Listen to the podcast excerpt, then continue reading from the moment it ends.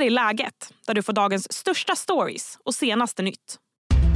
Israel och terrorgruppen Hamas är i krig. Sen i lördags har minst 2 000 människor dött och flera tusen skadats.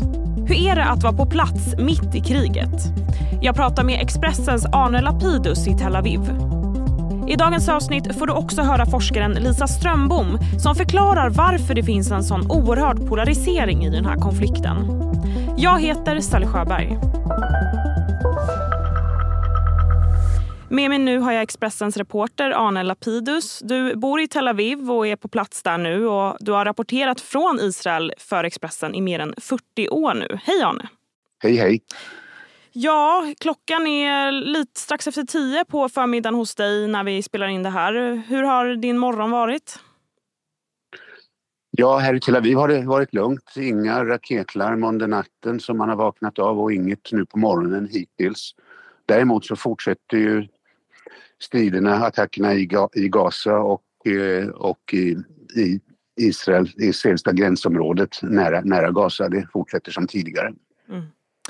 Och du var ju på plats i Israel när kriget började. Kan du beskriva hur det var för dig när Hamas attackerade?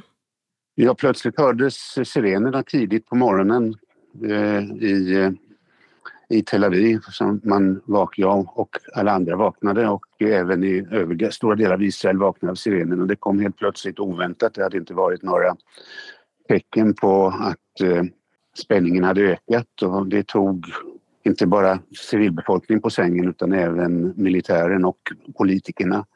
Så att eh, jag vaknade och eh, jag sprang ut i eh, trapphuset som man ska göra enligt eh, instruktionerna om man bor högt upp. Jag bor på översta våningen och det anses vara farligast så man ska gå ut i trapphuset och gå ner, gå ner några våningar. Till eh, skyddsrummet i bottenvåningen är, är det för långt och man ska inte ta hissen i en sån här krissituation. Mm. Och där mötte jag grannar och andra och, eh, och vi har mötts under liknande omständigheter många gånger tidigare genom åren. Ja. Och hur har de här senaste dagarna varit? Du har ju rapporterat för Expressen. Eh, jag antar att allt har liksom ställts på ända. Din vardag ser väldigt annorlunda ut. Ja, eh, det, är klart. Alltså för, jobb, för jobbet så är jag ute och träffar folk och intervjuar folk. jag var nere i södra Israel igår och Eh, besökte bland annat ett sjukhus i staden Ashkelon som ligger nära gränsen till Gaza och där eh, de har 600 skadade. Och det, en raket träffade sjukhuset också när jag var där. Oklart om det var en direktträff eller om det var splitter från en raket. Men det smällde och, och det gick raketlarm i stan när jag var på väg dit och man fick eh, stanna bilen och kasta sig ur och springa antingen lägga sig i skydd intill bilen eller springa in om det var något hus i närheten och springa in i någon trappuppgång för att få åtminstone hjälpligt skydd. Så att eh, så är eh, vardagen för många i Israel, inte bara för journalister såklart. Och framförallt i de södra delarna där folk, eh, där folk är väldigt utsatta. Och det var ju där som de som drabbades hårdast av eh, Hamas angrepp som krävde mer än tusen döda, de flesta civilpersoner. Snart ska Arne berätta om han är rädd när han jobbar och lever mitt i den här situationen. Men först en kort nyhetsuppdatering. En person är död och en är skadad efter en skottlossning i ett bostadsområde i Västberga i södra Stockholm i natt. Det var strax innan klockan ett som flera personer larmade om smällar i området. I natt inträffade även två mordbränder i Stockholmsområdet och en av dem, den i Huddinge, ska ha kopplingar till skjutningarna i Västberga. Sent igår kväll avlossades dessutom skott mot en lägenhetsdörr i Bredäng. En 27-årig man har dömts till hets mot folkgrupp efter att ha spridit en film där en koran brändes. Det har Linköpings tingsrätt beslutat idag. Målet är det första där en svensk domstol prövat om en koranbränning kan utgöra hets mot folkgrupp. Komikern Chris Rock försökte bjuda ut vad han trodde var en separerad Jada Pinkett Smith. Det avslöjar Smith i en intervju i tidningen People. Jada förklarar i intervjun att hon sa till Rock att en eventuell skilsmässa bara var rykten. Och Rock ska då ha citat blivit generad och bett om ursäkt. Huruvida Rocks försök att dejta Jada har något att göra med att han senare blev örfilad av Will Smith på Oscarsgalan 2022 är oklart. I intervjun avslöjade Jada att hon och maken Will faktiskt separerat sedan sju år tillbaka. Även om de inte tagit ut skilsmässa. Hej, Ulf Kristersson här. På många sätt är det en mörk tid vi lever i. Men nu tar vi ett stort steg för att göra Sverige till en tryggare och säkrare plats. Sverige är nu medlem i Nato. En för alla, alla för en. Har du också valt att bli egen? Då är det viktigt att skaffa en bra företagsförsäkring. Hos oss är alla småföretag stora och inga frågor för små. Swedeas företagsförsäkring är anpassad för mindre företag och täcker även sånt som din hemförsäkring inte täcker. Gå in på swedea.se företag och jämför själv. Nu tillbaka till Arne.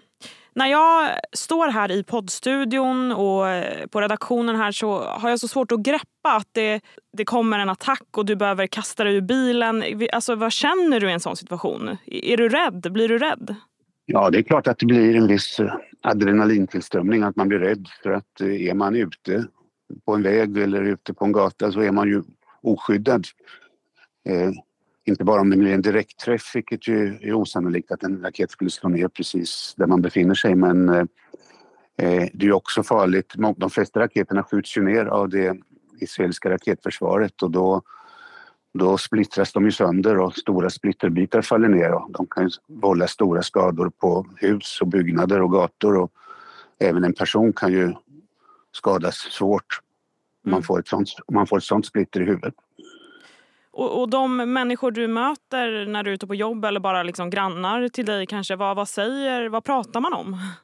Ja, människor är ju eh, rädda och oroliga för framtiden. Och eh, många är ju vana, sådana här attacker har ju, raketattacker har ju förekommit rätt ofta under de senaste 15 åren även mot, eh, även mot Tel Aviv så att folk är vana att ta skydd och så vidare. Men den här gången föregicks det ju av, eh, av Eh, massaker i södra Israel på ungdomar på en musikfestival och eh, civilpersoner och barn, bebisar och åldringar och många kidnappade också till Gaza. Så att det är en annan situation nu. Nu eh, är många de är inte bara rädda utan de är också fast beslutna. De är arga, ilskna, hämndlystna många och alla säger att eh, nästan genomgående att det måste bli ett slut på det där och alla är för en eh, israelisk markinvasion för att stoppa, sätta stopp för Hamas. Sen är det ju såklart oklart hur det ska gå till och att det kommer också kräva, kräva leda till stora förluster på israelisk och inte minst på palestinsk sida. Men det är opinionen just nu. Mm. Och vad tänker du själv kring din egen situation? Kommer du stanna kvar där eller ska du lämna landet som UD säger? Nej, jag har ju varit här i mer än 40 år och bor här och rapporterat härifrån många krig genom åren så att det, det är ju eh, det är mycket jobb och mitt liv så att eh, och jag är också van vid, vid sådana här situationer sen, då sen 40 år tillbaka. Det har ju varit många krigssituationer och det har varit eh, raketer från början på 90-talet, första Gulfkriget när Irak skickade Scuddermissiler mot Tel Aviv som var ju väldigt stora robotar som slog ner och, och krossade stora hus. Och, och jag har upplevt eh, Hamas och andra palestinska terrorgruppers terrorvåg mot eh, kaféer och bussar och restauranger och var köpcenter i Tel Aviv och hela landet i början av 2000-talet. Så att eh, man vänjer sig ju inte men, men ändå, jag har ju erfarenhet av det. Tack så jättemycket Arne. Snart ska du få höra en förklaring till att konflikten blivit så oerhört polariserad. Men först blir det fler nyheter. Hundratals köade idag till influensen och entreprenören Bianca Ingrossos nya pop-up-butik i NK-gallerian i Stockholm. En del hade köat sedan tidigt på morgonen för att testa produkter från hennes sminkmärke. Eh, vi har köat sedan fem i morse.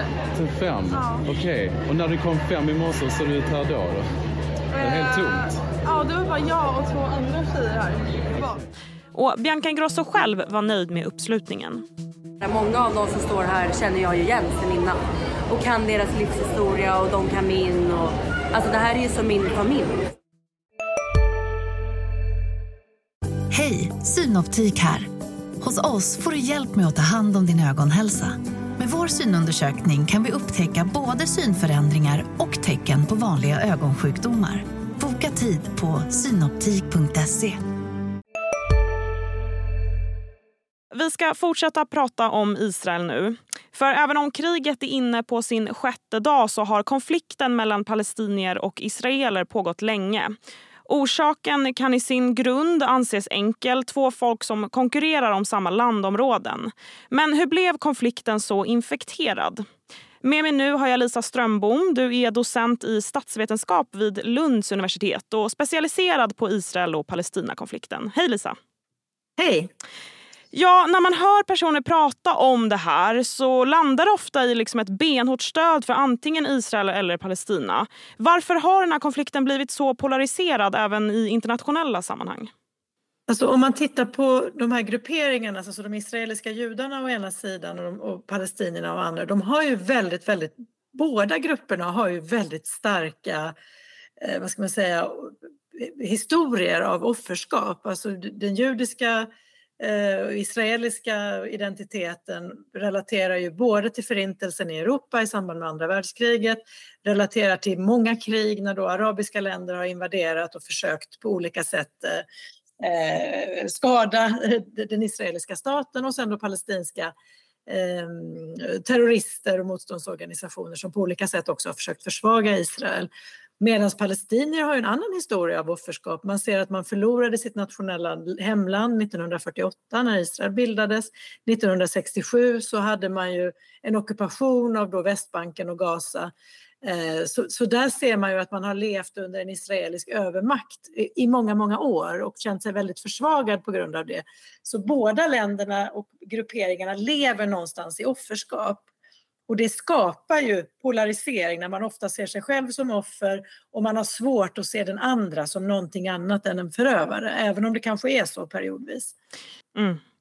Och jag pratade nyligen här innan vi började spela in med vår reporter Arne Lapidus som har bott i Israel i mer än 40 år. Och han, han säger att personer han pratar med nu säger att men de är så trötta på det här. De vill, de vill verkligen att konflikten ska ska, ska ta slut. Ehm, um, var, varför händer inte det?